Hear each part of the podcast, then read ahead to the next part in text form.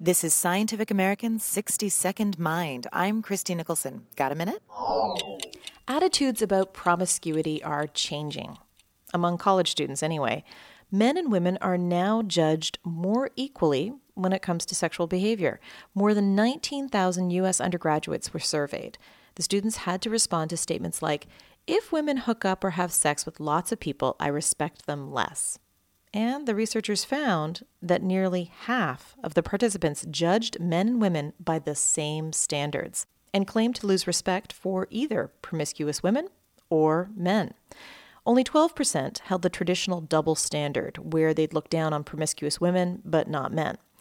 And 13% said they'd lose respect for men and not women. The research was presented at the annual meeting of the American Sociological Association. The trend seems to be driven by women. 54% of the women subjects judged genders equally, but only 35% of the males did. Religion and geography still play influential roles in sexual attitudes. For example, Buddhist and Jewish students were less likely than Catholics to judge promiscuity. And West Coast students were more forgiving than either Midwestern or East Coast students. Maybe it's the influence of the Beach Boys, or maybe it's Katy Perry.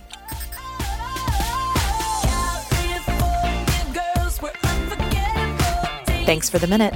For Scientific American's 60 Second Mind, I'm Christie Nicholson.